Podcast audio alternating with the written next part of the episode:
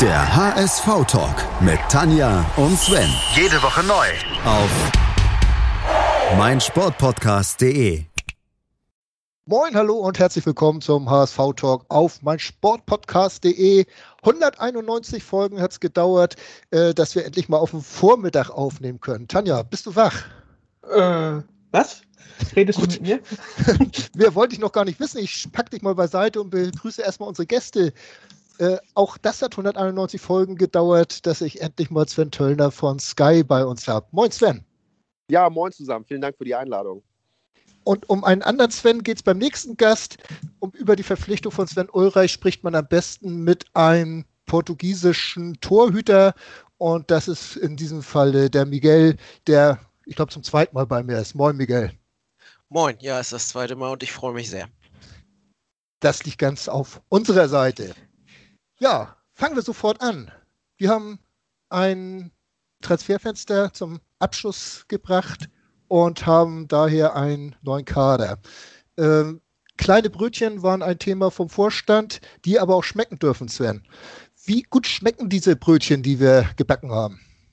Ja, mittlerweile ganz gut, finde ich. Ich muss, am, äh, muss gestehen, dass ich am Anfang ein bisschen das Gefühl hatte, dass das doch ähm, ein bisschen viel hartes Schwarzbrot dabei ist. Aber mittlerweile haben sie ähm, die richtige Backmischung gefunden für meinen Geschmack und das sieht jetzt alles dann doch danach aus, so empfinde ich das zumindest, dass das ein stimmiger Kader ist, der äh, die entsprechenden Säulen, von denen so viel die Rede ist in den letzten Wochen, in sich ähm, birgt, aber eben auch ähm, ja, bisschen vernünftiges äh, Beiprogramm, mit dem man was anfangen kann. Also alles in allem sind äh, Jonas Bold und äh, Michael Mutzel insbesondere auch ähm, da für mein Empfinden doch erfolgreich unterwegs gewesen auf einem ja doch sehr komplizierten Transfermarkt und äh, schicken jetzt einen Kader äh, in die Saison, von dem man dann doch wieder ein bisschen was erwarten äh, darf und auch ein bisschen was erwarten sollte.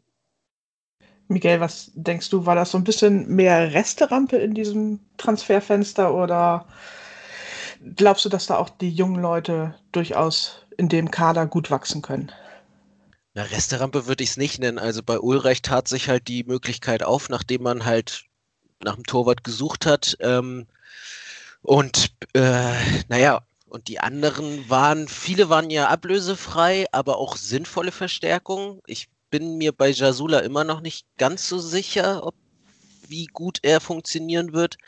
Ähm, Haya war eine super Verpflichtung, meiner Meinung nach. Äh, und die brauchte man auch, um die Abwehr zu stabilisieren.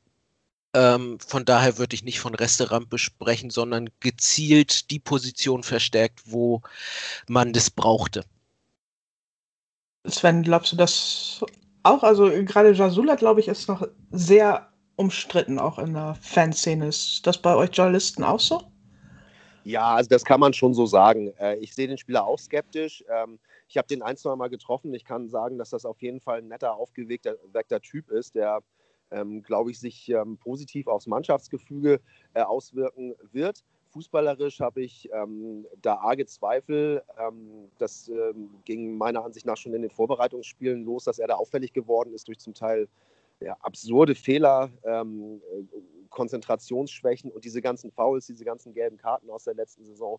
Da sind auch oft eben nicht diese berühmten Zeichen an den Gegner dabei, sondern einfach ein Geschwindigkeitsdefizit, was ihm dann keine andere Wahl lässt, als dann eben äh, zuzuhacken. Also diese Karten die gereichen ihm nicht zur Ehre. Da sollte er, äh, finde ich, auch aufpassen, dass das in der zweiten Liga so nicht einreißt. Generell äh, glaube ich, dass ähm, Giasula oder Giasula, da gibt es ja auch unterschiedliche Varianten der Aussprache, ähm, kein ähm, Säulenspieler werden wird, der über die gesamte Saison das HSV-Spiel prägt. Ich sehe äh, in dem Bereich des äh, defensiven Mittelfelds da ein paar andere Kandidaten, äh, denen ich äh, mehr zutraue. Als Beispiel sei da natürlich Amadou äh, Onana genannt, sehr junger Mann, ähm, sehr guter Mann, der sowohl fußballerisch als auch offensichtlich charakterlich ähm, viel Positives beiträgt zum Kader, zum Gesamtauftritt des HSV. Und meine Befürchtung lautet, dass Jasula da auf die Dauer keine prägende Rolle spielen wird. Befürchten mhm. kann man sowas, muss man ja nicht unbedingt, aber wenn ein Jüngerer dann nachdrängt und den Älteren vielleicht so ein bisschen an die Seite drückt, Miguel, äh, ich war auch absolut begeistert von Amadou Onana, hatte da eigentlich nicht so diese großen Erwartungen drin, aber schon beim ersten Auftritt, den ich in, in irgendeinem Testspiel gesehen hatte, hat mich seine körperliche Präsenz doch ganz schön beeindruckt. Das ist schon eine, das ist eine Kante auf jeden Fall. Ähm, typisch dafür war halt auch dieser Auftritt in Dresden, wo er dann reinkam und eine ganz andere Körpersprache in die Mannschaft gebracht hat.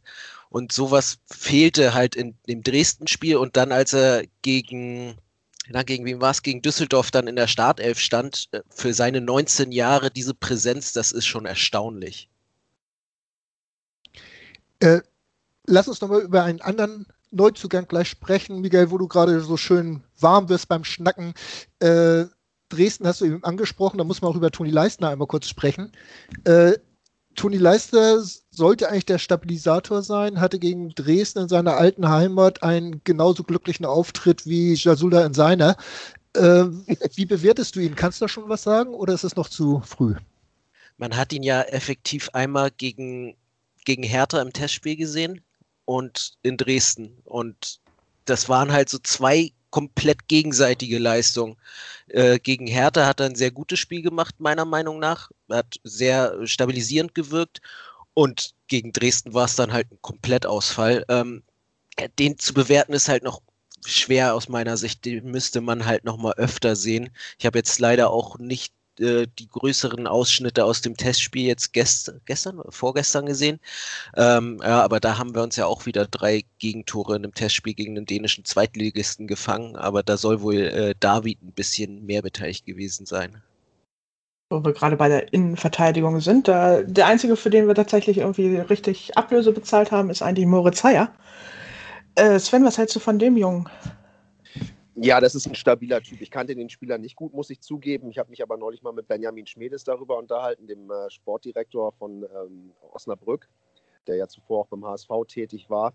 Und der hat eigentlich in den höchsten Tönen geschwärmt. Also, und ähm, das wurde, finde ich, jetzt bei seinem ersten Auftritt dann insbesondere äh, auch bestätigt. Ähm, das ist ein unaufgeregter ähm, Spieler, der äh, eben diese so notwendige Stabilität und Balance in die Defensivkette äh, reingebracht hat. Wie ich finde, offenbar auch ein Typ, der ganz gut äh, dazu passt. Also äh, der Benjamin Schmedes und äh, VfL Osnabrück, die weinen dem schon äh, mehr als eine Träne äh, hinterher. Also da haben sie ähm, klug gescoutet, gut auf die eigenen Bedürfnisse zugeschnitten, was es braucht, was gefehlt hat. Und ähm, ja, wenn man den dann im Verbund mit Toni Leistner vielleicht mal versucht zu bewerten, da glaube ich schon, dass da ein recht stabiles Abwehrbollwerk entstehen kann. Stefan Ambrosius natürlich auch nicht zu vergessen, der das sehr anständig gemacht hat äh, bislang. Aber was den Haier anbelangt, äh, da sind die, ähm, äh, ich glaube, es sind 500.000 äh, Euro äh, gewesen, die da überwiesen werden mussten Richtung Niedersachsen. Äh, ganz gut investiertes Geld. um diese defensive Stabilität zu gewährleisten, wurde der neue Torwart verpflichtet, Miguel. Um die Frage kommst du natürlich nicht rum deine Einschätzung zu Sven Ulreich und sag mir doch bitte mal, hältst du das für, hieltst du das für notwendig, dass der Torwartwechsel stattfindet? Wir gehen einfach mal davon aus, dass Ulreich starten wird. Oder äh, sagst du, der Daniel Heuer Fernandes hätte das auch gut gemacht in dieser Saison? Das ist ganz schwer einzuschätzen, ehrlich gesagt. Also, wie ich vorhin schon kurz erwähnte, es tat sich die Möglichkeit auf, Ulreich zu verpflichten. Er ist von, seinen, von seiner Präsenz, Größe ein Upgrade zu Heuer Fernandes. Ich fand Heuer Fernandes in den ersten beiden Spielen in der Liga aber auch unheimlich gut mit dem Ball am Fuß. Und für ihn ist es, glaube ich, wichtig, dass er eine, stabili äh, eine stabile Abwehr vor sich hat, da er halt leichte Schwächen beim Rauslaufen hat. Da muss man jetzt gucken, wie sich äh, Sven Ulreich ähm, schlägt in dieser äh, Disziplin, weil das halt auch eine Schwäche in der letzten Saison war, die hohen Bälle. Das hat man jetzt auch mit Hilfe der Transfers in der Abwehr und auch im Mittelfeld ein bisschen stabilisieren können, weil sehr viel Kopfballstärke dazugekommen ist.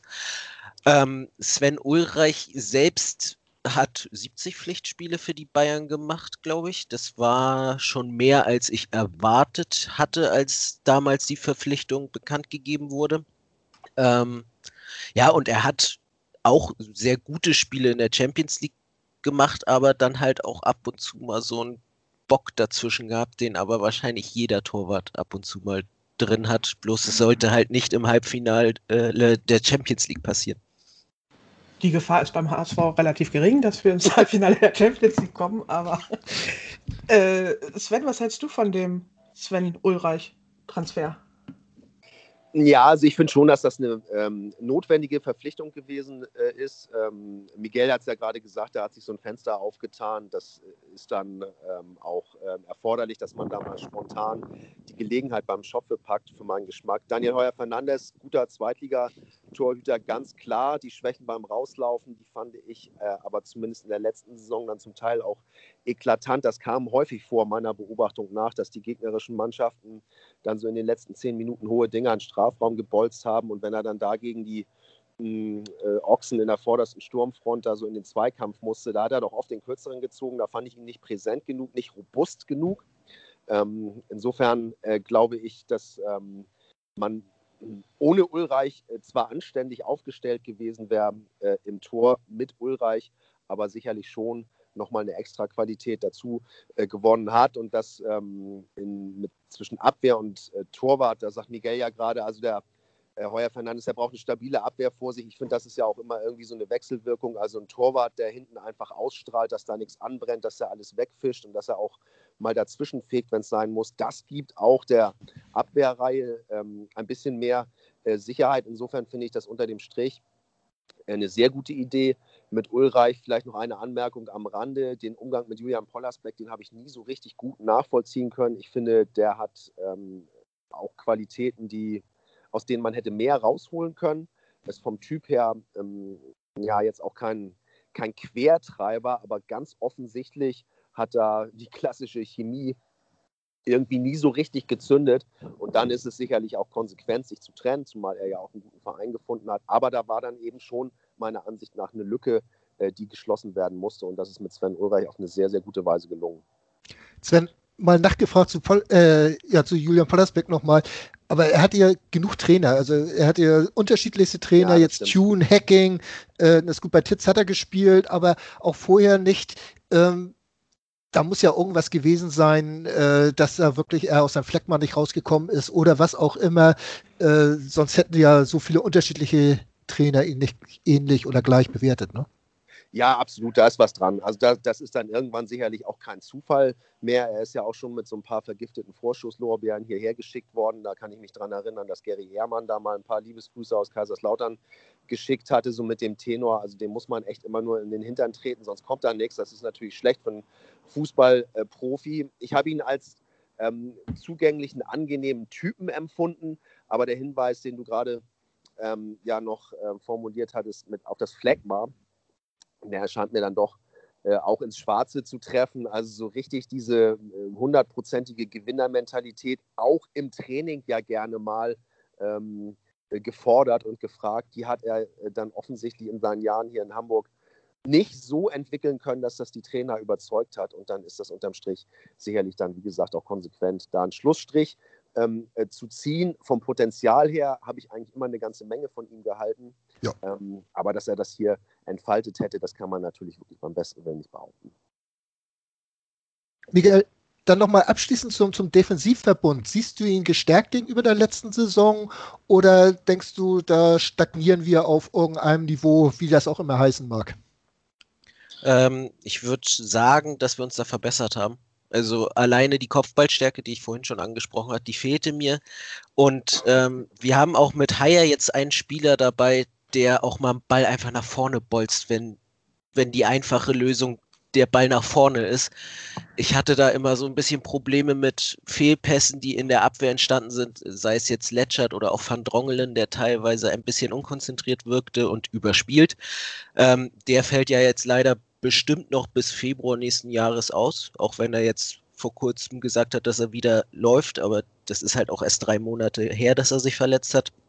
Ähm, die einzige Position, wo ich noch ein bisschen Bauchschmerzen habe, ist die Linksverteidigerposition, weil man da kein richtiges äh, Backup für Leibold hat.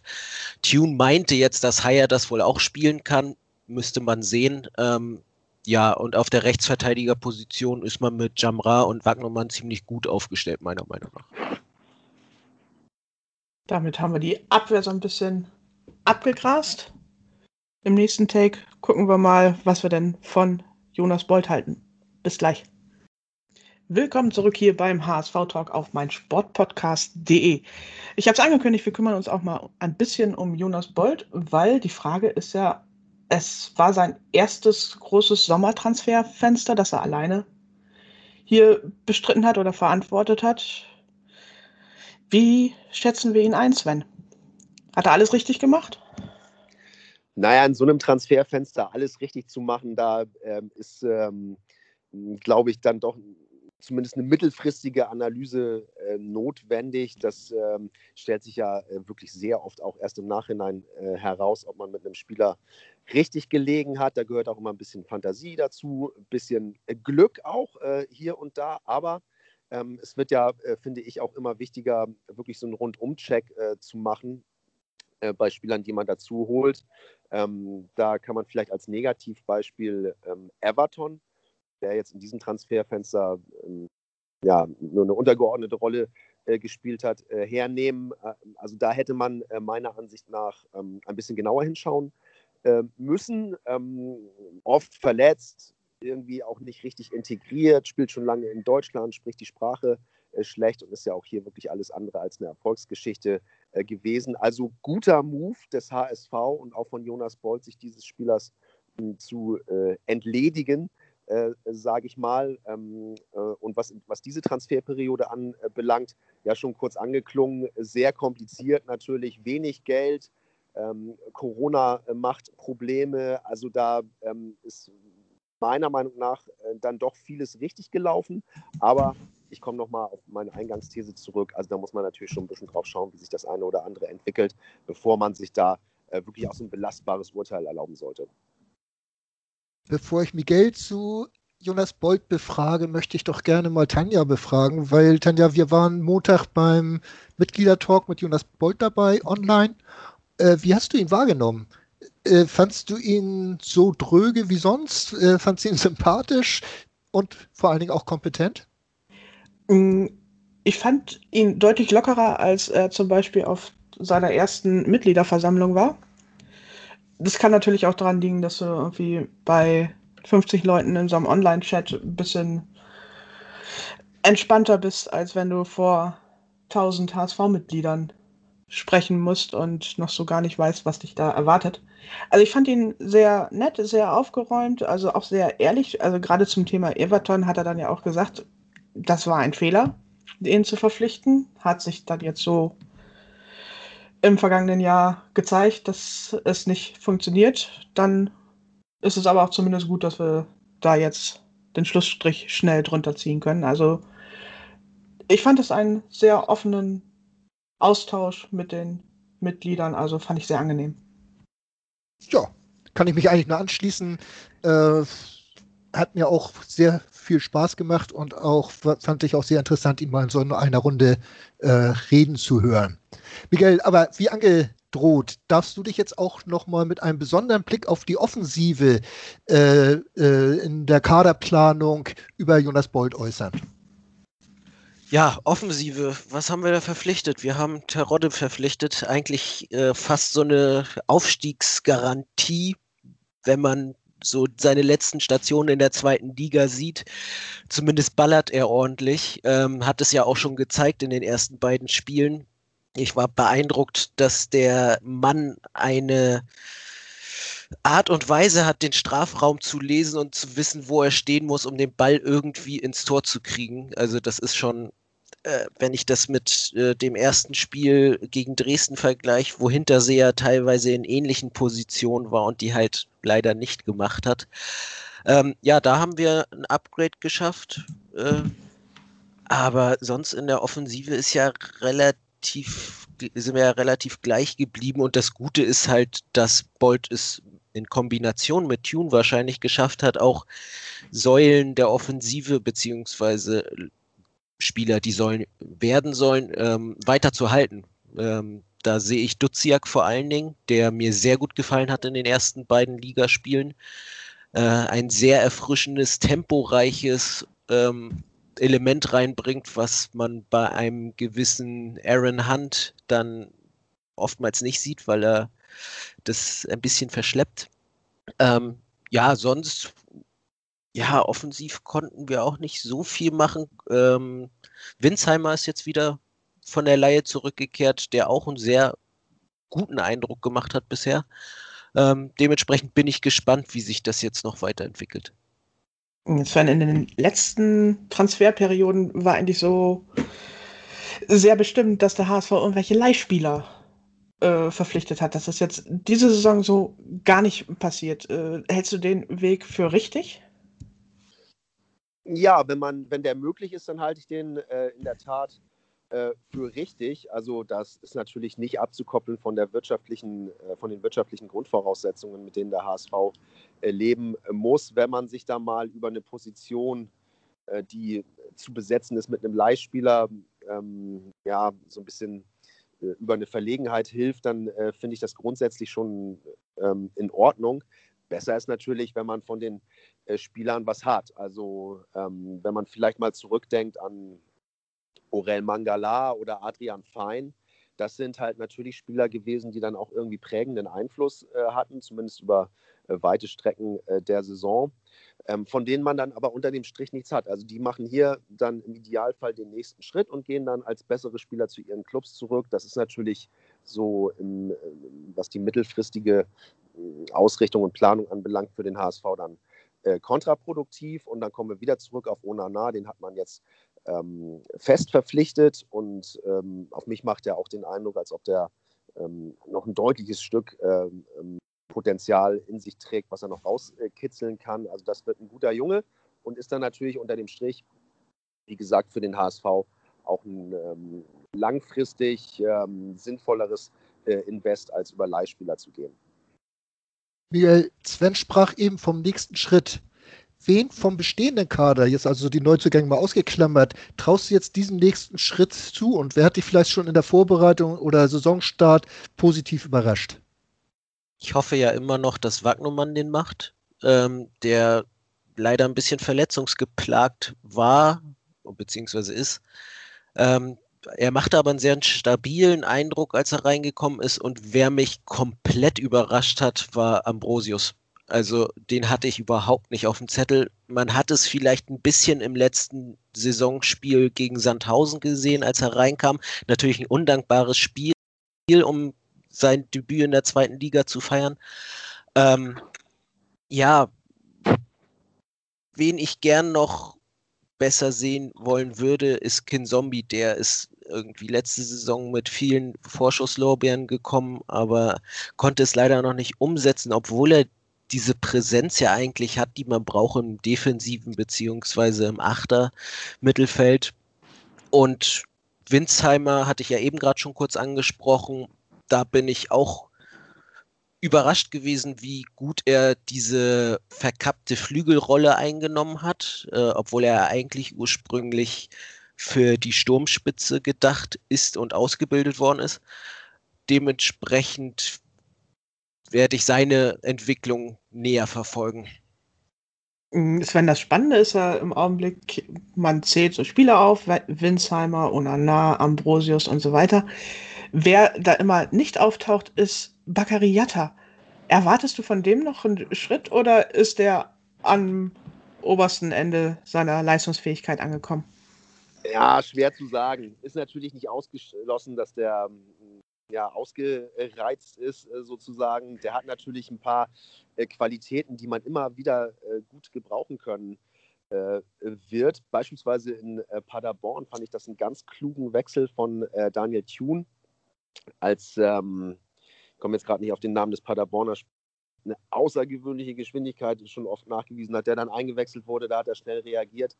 Jatta gebracht, der natürlich auch Speed dagegenhalten kann und den ganz gut Kröger heißt er, glaube ich, ähm, im Zaum äh, gehalten hat. Was Jattas fußballerische Qualitäten anbelangt, da finde ich, hatte man mal eine Zeit lang das Gefühl, dass er da ähm, ja, Schritte tut und ähm, ja, das, das Spiel irgendwie besser adaptiert und ähm, auch ähm, ja, nicht ein Störfaktor ist so in den Kombinationsabläufen.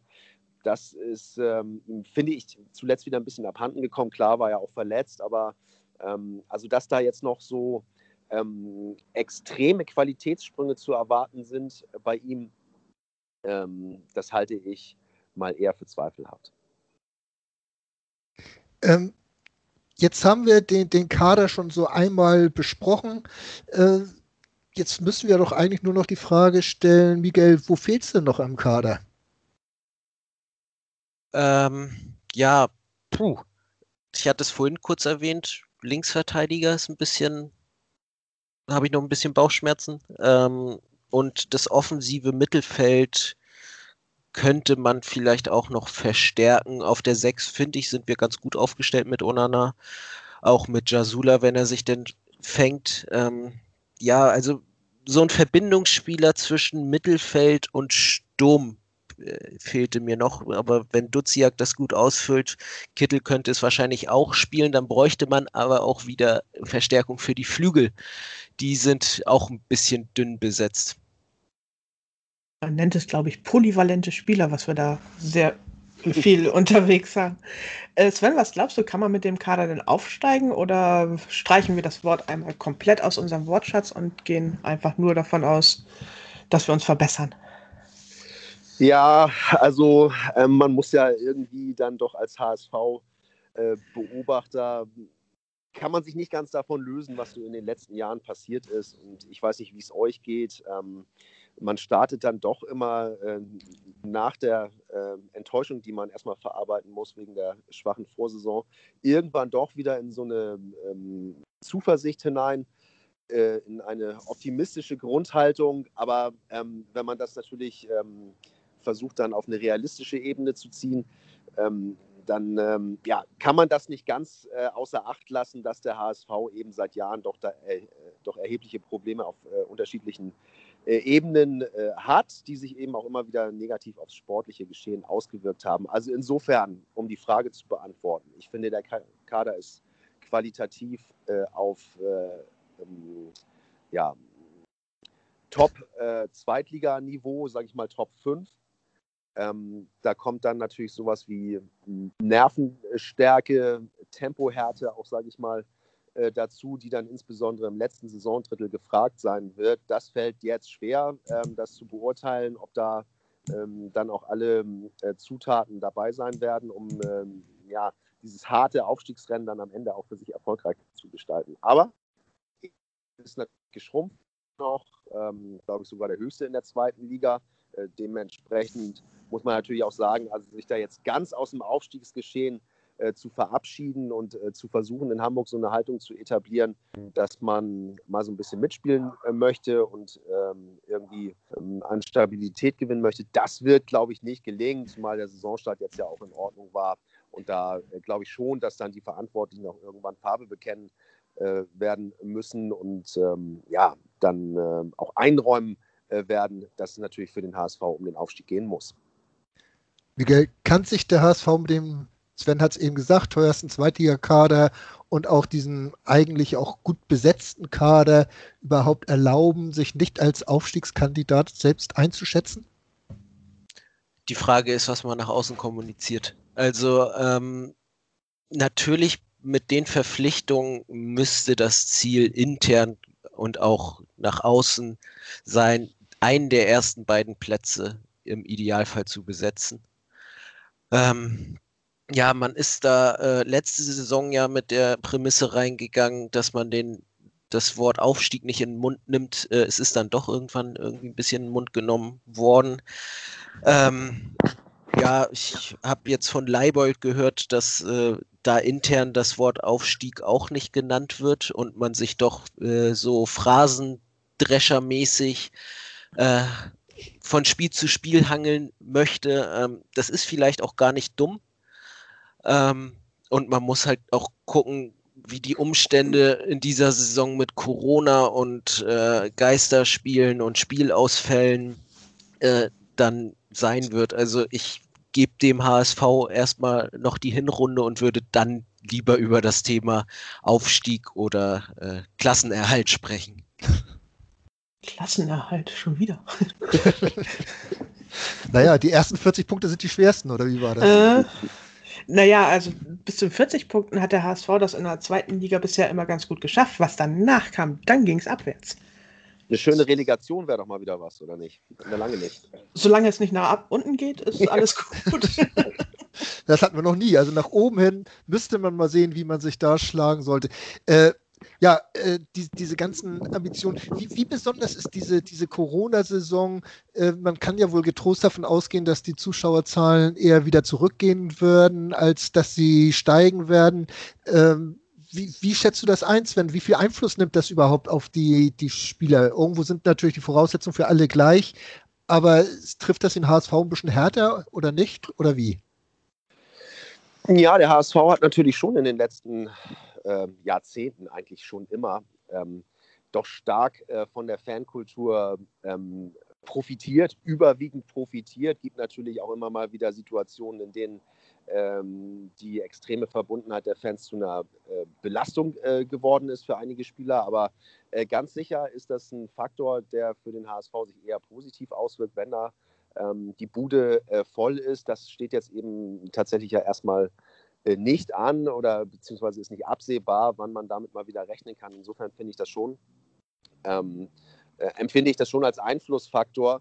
Äh, Hertha trifft den HSV natürlich in wirtschaftlicher äh, Hinsicht, ist klar. Das gilt aber eben für alle Vereine. Was ich mir so grundsätzlich irgendwie mal wünschen würde, ist eine, eine Einheitlichkeit. Also ich habe da ehrlich gesagt komplett den Überblick verloren, wo, wie viele Zuschauer unter welchen Voraussetzungen erscheinen dürfen. Klar, die äh, Werte müssen täglich ähm, beurteilt, abgeglichen werden und können ja dann sogar auch noch spontan zu, ähm, ja, dazu führen, dass ähm, Zuschauer nicht ins Stadion kommen, so wie das neulich in Bremen mal äh, geschehen ist. Also unter dem Strich natürlich für alle Vereine eine erhebliche Belastung, ein erhebliches Manko. Aber darüber zu diskutieren, bringt ja eigentlich nichts, weil also da jetzt meiner Ansicht nach ohne jeden Zweifel ähm, im Vordergrund stehen muss, dass die Gesundheit der Menschen da eben nicht durch Fußball gefährdet wird. Und ähm, ja, da gibt es dann ähm, ja auch jetzt keine Wege heraus. Da muss man eben äh, Strategien entwickeln, damit bestmöglich umzugehen. Und da ist eben auch natürlich der HSV gefordert. Miguel, wir wollten eigentlich beide zum Spiel gegen Erzgebirge Aue mal wieder ins Stadion. Äh, das hat jetzt nicht geklappt. Glaubst du, dass wir beim Ersatztermin überhaupt noch rein dürfen ins Stadion? Das bezweifle ich sehr stark, so wie die Zahlen sich momentan hier in Hamburg äh, entwickeln. Äh, nicht nur in Hamburg, sondern allgemein in Deutschland. Ähm, und es ist auch einfach sinnvoll, dann zu sagen, nee, dann lassen wir das mit den Zuschauern.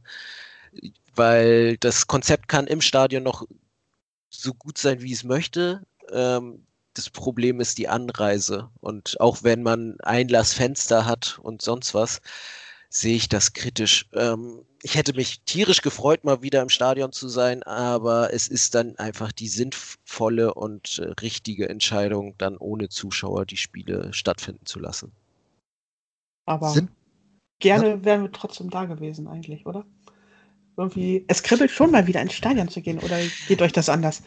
Nee, nee, also das Kribbeln ist schon da und man ist auch extrem hibbelig äh, am Fernsehen, wenn man die Spiele guckt. Äh, also ich bin, glaube ich, ein sehr schlechter Fernsehfußballgucker, weil äh, ich die Bude irgendwie hier zusammenschreie. Da fehlt mir dann doch so ein bisschen das Ventil äh, im Stadion.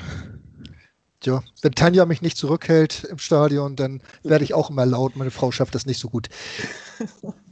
Äh, ja, äh, aber jetzt schaffen wir das nochmal gerade mit Hängen und Würgen in die nächste Pause. Und dann würde ich gerne mit euch nochmal über den Trainer sprechen. Willkommen zurück beim HSV Talk hier auf meinsportpodcast.de. Heute zu Gast sind Sven Töllner und äh, Miguel. Und wir haben jetzt schon relativ viel über den Kader gesprochen. Auch Jonas Bolt ist nicht zu kurz gekommen. Der ist also so relativ lang. Und jetzt Miguel, darfst du dich mal dazu äußern, was du vom neuen Trainer hältst? Wie hast du ihn bis jetzt wahrgenommen? Ich habe ihn als sehr angenehmen äh, Trainer empfunden. Ähm, sehr ruhige Ansprache, zumindest so auf den Pressekonferenzen. Da macht er manchmal so ein bisschen einen deplatzierten Eindruck. Ähm, das scheint nicht so in seinem Element zu sein. Ähm, ja, äh, lustige Szene war ja in Paderborn dieser, dieser Fairplay-Moment, wo er äh, ja als Paderborner identifiziert wurde und einen Pass kriegt äh, und sich dann die Jacke anzieht und der Mannschaft gleich sagt, äh, spiel den Ball zurück, das war ein Versehen. Das war äh, eine nette Anekdote. Ähm, was ich bisher einschätzen kann, scheint der taktisch recht flexibel zu sein. Er hat ja auch äh, zugegeben, dass im Paderborn-Spiel dann auch ähm, das äh, Abwehrverhalten umgestellt wurde, plötzlich mehr so äh, in, in, in, die Dreierkette äh, umgewandelt. Ja, das äh, hoffe ich öfter zu sehen, dass man sich auf den Gegner auch mal einstellen äh, kann und nicht äh, komplett sein festes System durchspielt. Mm, Sven, du hast jetzt so den Daniel Thune auch schon in Pressekonferenzen und so weiter erlebt. Äh, ich hatte das Gefühl bei den PKs, dass er so allmählich ein bisschen mehr aus sich rauskommt. Täuscht mich das oder geht das dir genauso?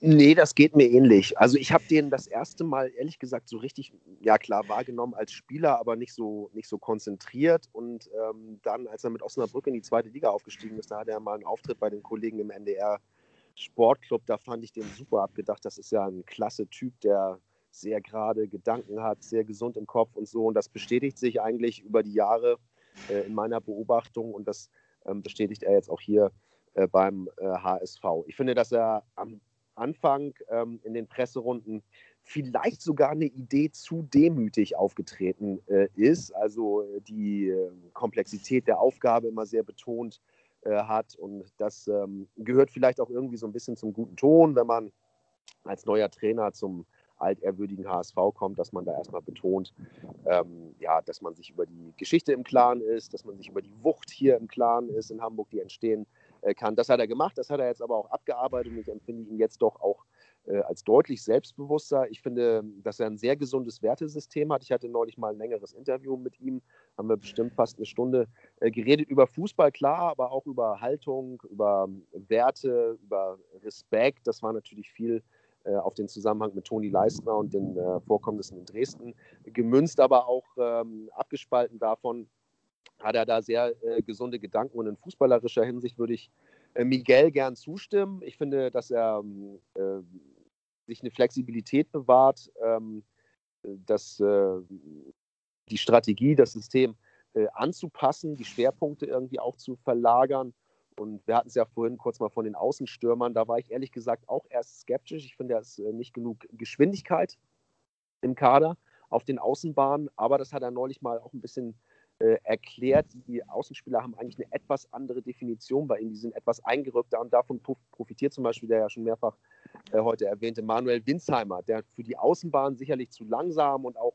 fußballerisch nicht äh, raffiniert genug ist ähm, mit ein bisschen mehr ähm, Spielraum in der Mitte, ein bisschen mehr neben hinter Terodde, da profitiert er, finde ich, unheimlich von. Und ähm, äh, das ähm, ist äh, ja auch der, der gedanklichen und taktischen Flexibilität des Trainers geschuldet. Äh, nun haben wir, oder Miguel, du hast ja eben schon ähm, darauf hingewiesen, dass äh, unter Tune auch flexibler gespielt wird. Ist das vielleicht jetzt auch der größte Unterschied zu Dieter Hacking, dem man ja zuletzt doch nachgesagt hat, auf das Spiel, wenn es dann einmal gestartet ist, nicht genug Einfluss nehmen zu können? Ähm, ja, also bei Hacking war das Problem, sehr lange schon Trainer gewesen, sehr in seiner Denkweise fixiert, glaube ich. Ähm, dementsprechend die Anpassung auch ein bisschen schwierig, obwohl ich Dieter Hacking als Typen auch extrem angenehm fand.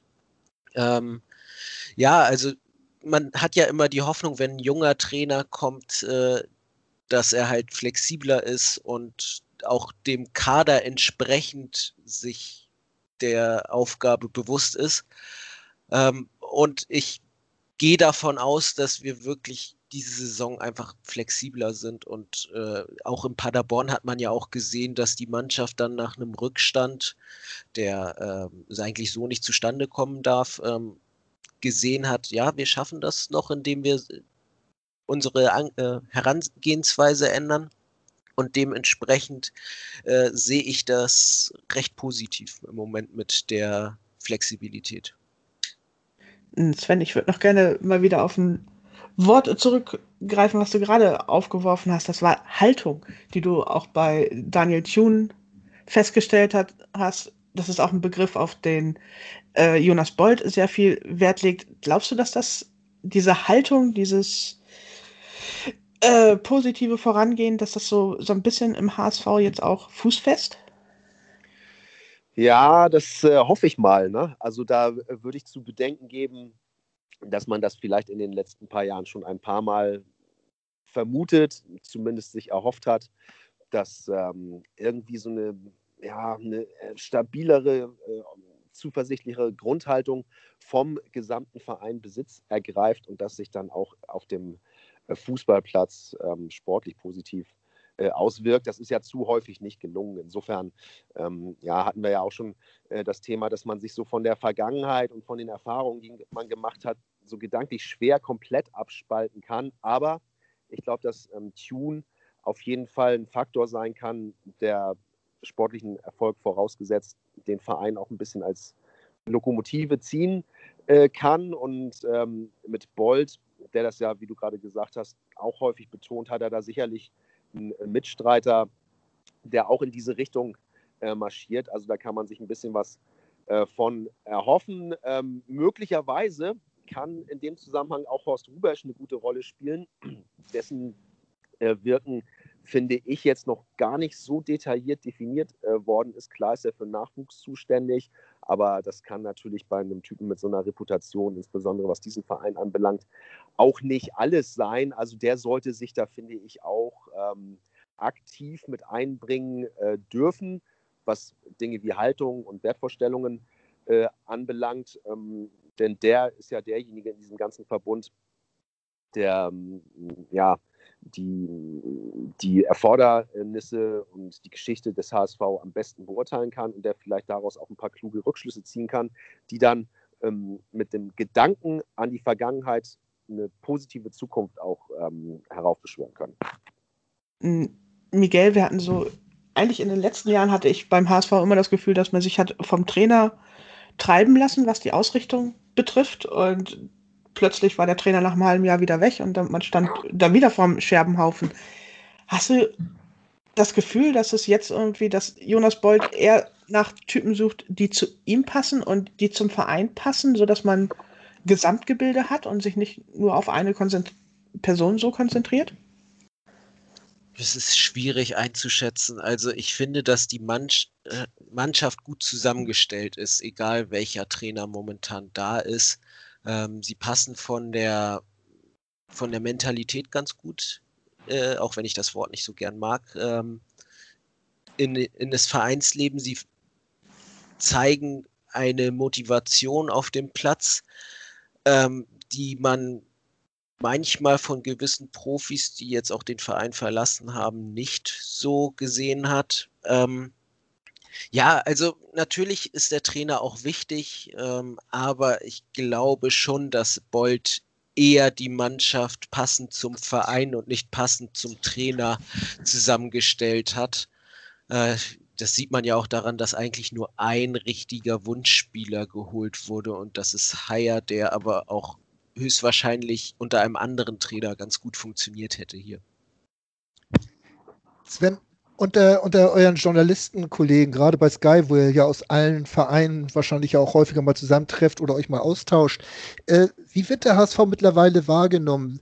Ist da ein, ein Wandel von, von diesem, diesem Skandal und jedes Fettnäpfchen mitnehmenden, stolpernden, wankenden Dino hin zu einem Verein, ja, der irgendwo in der Realität angekommen ist, äh, spürbar auch von außerhalb? Oder wollen wir als Fans und Begleiter das vielleicht nur so sehen und so haben oder sehen das nur so, weil wir es so wollen, um das mal so auszudrücken? Naja, uns als engen Begleitern bleibt ja fast nichts anderes übrig, als da immer wieder die positiven Aspekte rauszusuchen. Manchmal braucht man dafür eine Lupe, manchmal ähm, findet man auch bei gewissenhaftester äh, Fahndung einfach nichts, was einem da Anlass zur Zuversicht äh, bietet. Ich glaube, das braucht schon noch ein paar Jahre, bis der HSV sich aus diesem äh, ja, wirklich kontraproduktiven und nicht sehr wünschenswerten Image herausgearbeitet hat. Dafür ist zu viel passiert in den letzten Jahren. Und wenn man diese Saison an, äh, äh, mal sich anschaut, also da hatte man ja nach dem Pokalauftritt in Dresden schon wieder den Eindruck, es braucht nur ein Pflichtspiel, um dieses ganze schöne Gebilde, was man wieder jetzt ähm, ähm, sich erhofft hat, dass das ein bisschen stabiler ist, wieder zum Einsturz zu bringen. Wirklich eine Klatsche bei einem Drittligisten, die so nicht passieren darf. Ähm, dazu der Eklat um Toni Leistner, über den man natürlich auch ähm, ähm, ja, sehr unterschiedlicher Meinung sein kann oder beziehungsweise viel drüber äh, sprechen kann. Unter dem Strich war das aber eben wieder ein Bild, was der HSV abgegeben hat, was äh, so auf dieses Konto einzahlt, was du gerade angedeutet hast, der Skandalclub, der wirklich ähm, überall, wo auch nur im entferntesten irgendein Fettnäpfchen zu sehen ist, nochmal den Spreizschritt wagt, um da reinzutreten. Also das Image haftet diesem Club nach wie vor an. Und um das abzubauen, da braucht es in erster Linie sportlichen Erfolg. Das wäre dann der Aufstieg im äh, dritten Anlauf und natürlich aber auch wirklich mal äh, gerne eine Saison, in der es auf keiner Ebene zu Verwerfungen kommt, zu ähm, ja, wirklich auch ähm, Auseinandersetzungen im Führungszirkel, der die ähm, ja, den ganzen Verein dann so in den Würgegriff nehmen. Das darf alles nicht mehr passieren und das möglichst über ein paar Jahre hinweg. Dann kann man vielleicht irgendwann mal darauf hoffen, dass dieses Image nicht mehr die vordergründige Rolle spielt. Naja, zu normal wollen wir ja auch nicht werden. Äh, Miguel, was mir bei der Leistner-Geschichte eigentlich ganz positiv aufgefallen ist im Nachhinein, war, dass sie ihn direkt äh, isoliert haben und von wegen Corona äh, und da wirklich die Richtlinien alle mal eingehalten haben. Das wäre normalerweise ein Fettnäpfchen gewesen, wo der HSV mit beiden Füßen voll reinspringt. Jetzt hat es aber doch wohl offensichtlich Stefan Ambrosius als ersten Corona-Fall getroffen. Was denken wir? Hoffen wir einfach nur, dass das sich jetzt nicht weiter durch die Mannschaft zieht oder gehen wir davon aus, dass der HSV sein Konzept voll im Griff hat und das ein isolierter Fall bleibt? Ähm, also, was ich so aus der Berichterstattung gelesen habe, äh, hat er sich ja nicht beim HSV angesteckt, sondern wohl im Kreise der, der Nationalmannschaft. Die Frage ist halt auch immer, wie sowas passieren kann, ob man das nachvollziehen kann. Ähm, die Corona-Tests sind ja alle negativ ausgefallen beim HSV und erst als er dann vor Ort bei der Nationalmannschaft war, gab es diesen positiven Test. Man hat ja auch ein Beispiel gesehen beim HSV, dass man da sehr gewissenhaft äh, ist, nämlich bei Sonny Kittel, als der äh, sich über Unwohlsein beklagte, dass man ihn sofort isoliert hat von der Mannschaft. Ähm, dementsprechend bin ich da recht zuversichtlich, dass der HSV seine Hausaufgaben in der Hinsicht gemacht hat. Miguel, ich möchte aber gerne nochmal auf die Wahrnehmung des HSV äh, zurückkommen.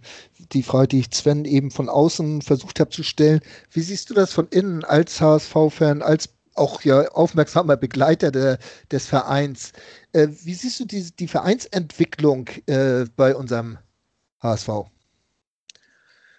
Ich war letztes Jahr sehr positiv überrascht, wie man mit ähm, dem Thema äh, Batterie, äh, Baccariata, äh, Batterie, äh, ja, die Batterie hat er vielleicht auch, aber äh, mit Baccariata umgegangen ist, auch als es jetzt in diesem Jahr nochmal hochkochte, wie man damit umgegangen ist.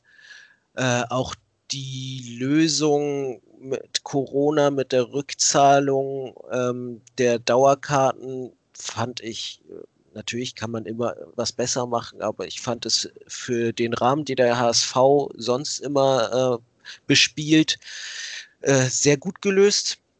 Ähm, uns wird als Fans ja immer vorgeworfen, dass wir sehr schnell euphorisch und Aufstieg und sonst was äh, in der Denke haben. Ich empfinde es in, letzt, in den letzten zwei, drei Jahren nicht mehr so. Also ich finde, dass viele HSV-Fans wesentlich bodenständiger geworden sind und die Vereinsführung das auch vorlebt. Äh, Sven, könntest du mir mal einen Gefallen tun, wenn du irgendwie auf Interviewpartner stößt und die dir als erstes sagen, der HSV gehört ja auch in die erste Liga, könntest du dir einfach mal einen Klaps auf den Hinterkopf geben?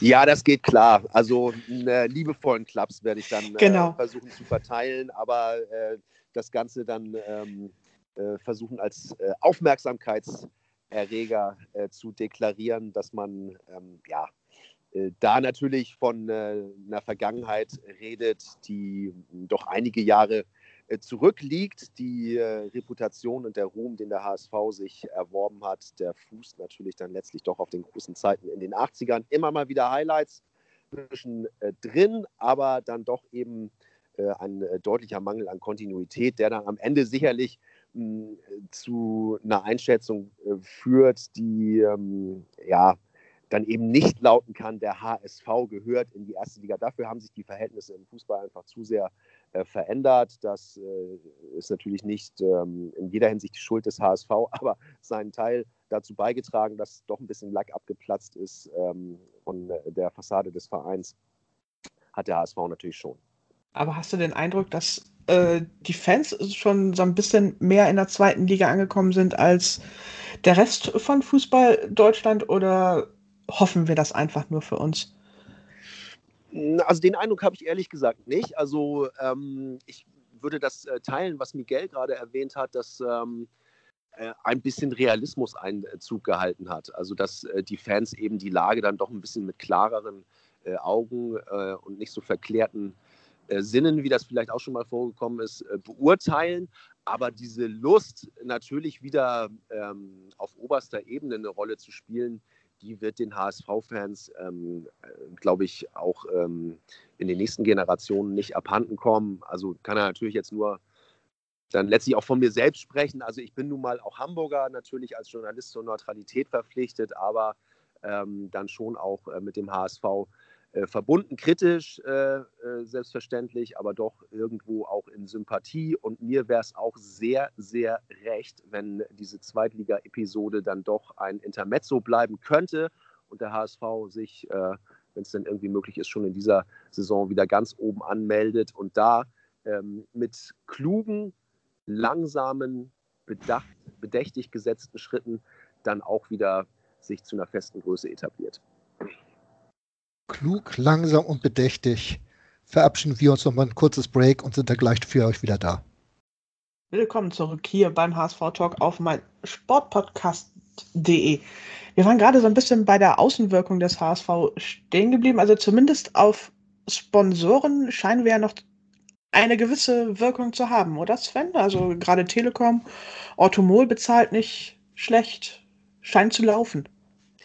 Ja, zahlen besser als Emirates immerhin. Ne? Also da dann äh, doch auch in wirtschaftlicher Hinsicht ein Schritt äh, nach vorne. Äh, klar hat der HSV natürlich nach wie vor ähm, eine Strahlkraft, auch eine Wucht äh, in äh, Hamburg, die man natürlich aus Sicht der Hamburger Verantwortlichen, der HSV-Verantwortlichen natürlich ausnutzen muss. Mir bereitet das Dach ein paar äh, Sorgen.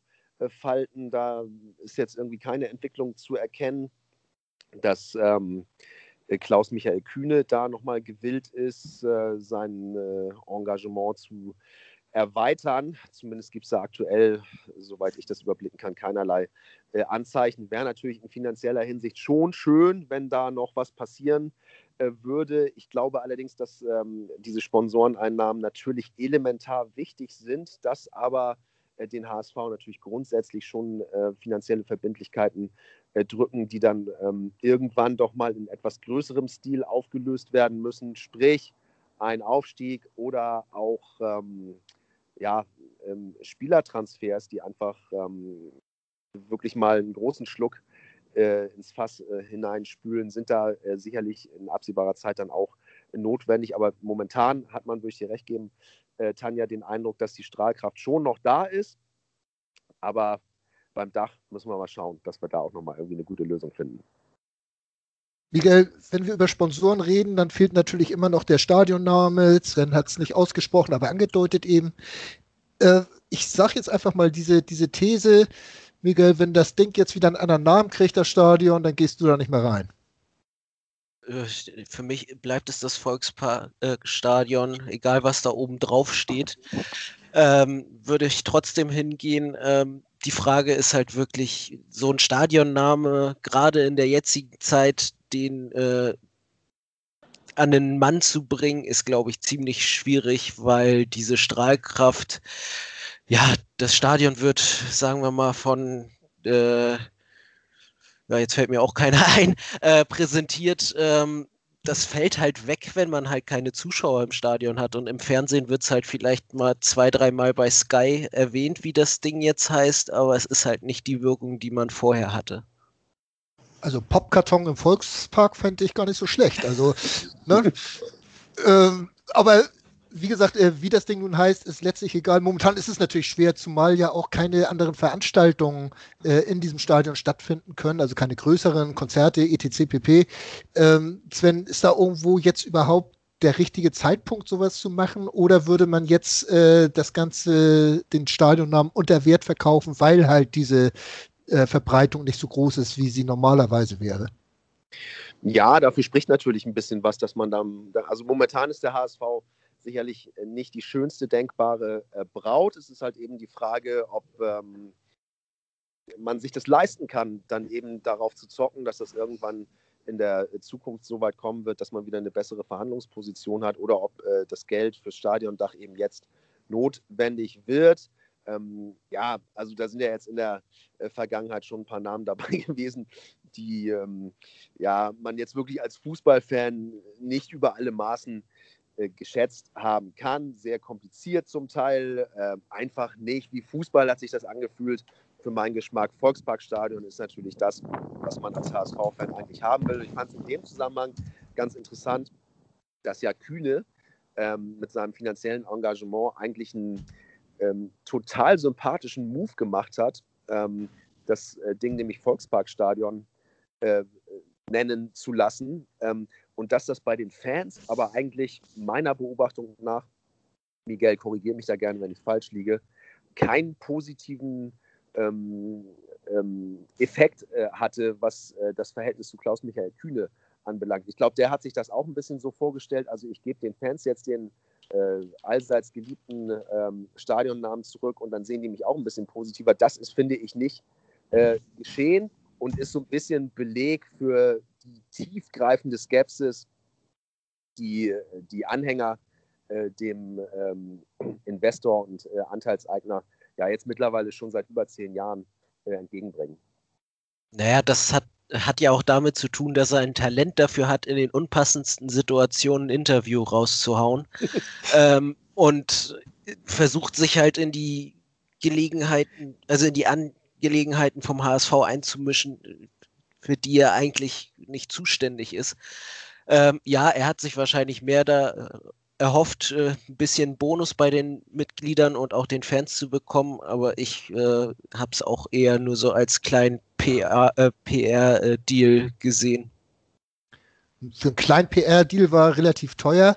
Ich würde sagen, das war eine ausgewachsene Image-Kampagne, aber auch die müssen nicht immer fruchten. Und äh, ich denke auch, dass man mit einem so einem Ding äh, das Ganze, was da vorher geschehen ist und diese ganze Unsicherheit in dem, im, im Verhalten von Kühne selbst äh, nicht, nicht wieder ausbügeln kann. Weil ich weiß nicht, Sven, wie du es wahrgenommen hast. Eigentlich war Kühne ja immer jemand, äh, der den HSV irgendwo an der langen Angel gelassen hat, aber die dann auch immer ganz schnell wieder eingezogen hat mit seinem Brocken vorne dran, äh, um dann zu, naja, halt diese Einflüsse vorzunehmen. Ne? Ja, unangenehm äh, und unangemessen. So habe ich das äh, häufig empfunden. Er ist ja kein Mandatsträger im Verein, hat dementsprechend keinerlei operative äh, Entscheidungsbefugnis, ähm, die er sich äh, aber ja dann doch faktisch immer wieder deutlich heraus äh, genommen hat, also in welcher Art und Weise er da Verantwortliche und Spieler äh, angezählt hat. Das ähm, ist äh, nicht statthaft äh, gewesen in vielen äh, Fällen. Da muss man natürlich auch die, ja, die Haltung der Medien mit ins Kalkül ziehen, würde ich auch selbstkritisch äh, sagen, dass man dem natürlich immer eine Plattform bietet. Ähm, hast du gerade richtig gesagt, Miguel, der gibt in total unpassenden Momenten sehr sagen wir mal, emotionsgesteuerte Interviews, die dann hier einfach einen Flächenbrand äh, auslösen. Und wenn man dann jetzt die, ähm, die Aufgabe oder den Anspruch von uns Medienvertretern da aber mit ins Kalkül zieht, dann klingt das zwar ein bisschen zynisch, aber dann sind das natürlich, sage ich mal, Top-Geschichten. Ne? Der Investor pöbelt wieder. Ne? Dann äh, hat man da natürlich äh, ähm, sehr äh, substanziellen äh, Content, den man, über den man da berichten kann.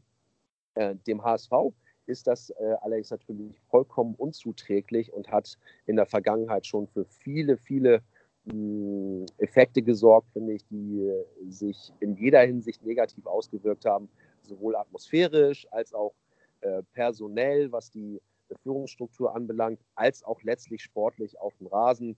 Will ich nur mal einmal dran erinnern, wie ähm, Kühne zum Beispiel Lasogga verunglimpft hat. Ein Typ, der hier natürlich dann irgendwann auch nicht mehr richtig gezündet hat, aber sich auch immer korrekt verhalten hat, dem äh, da so ein Emblem drauf zu pressen, das fand ich schon ungehörig und das ist Kühne zu oft passiert.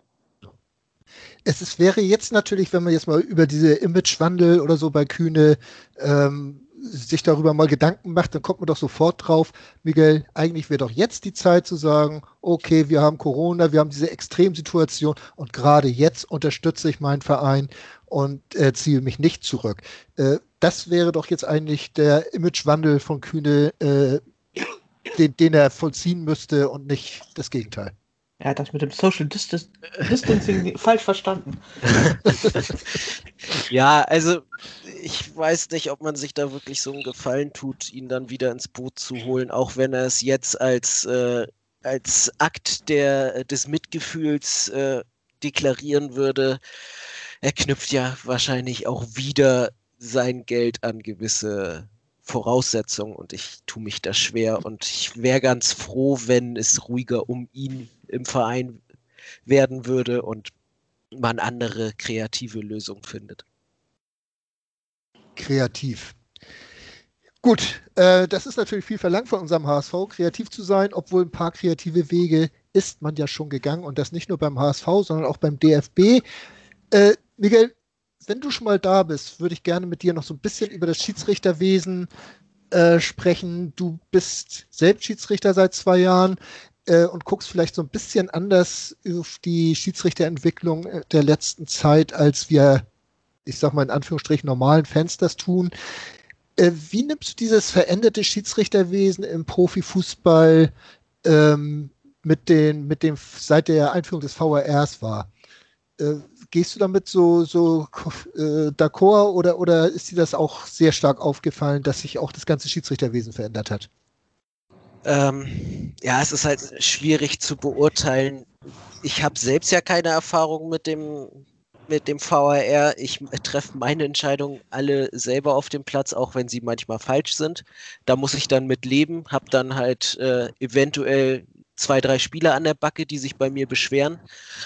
Ähm, ja, also ich versuche immer zu gucken, dass ich dem Schiedsrichter einen Bonus gebe, vom wegen, ja, er muss es auf dem Platz entscheiden.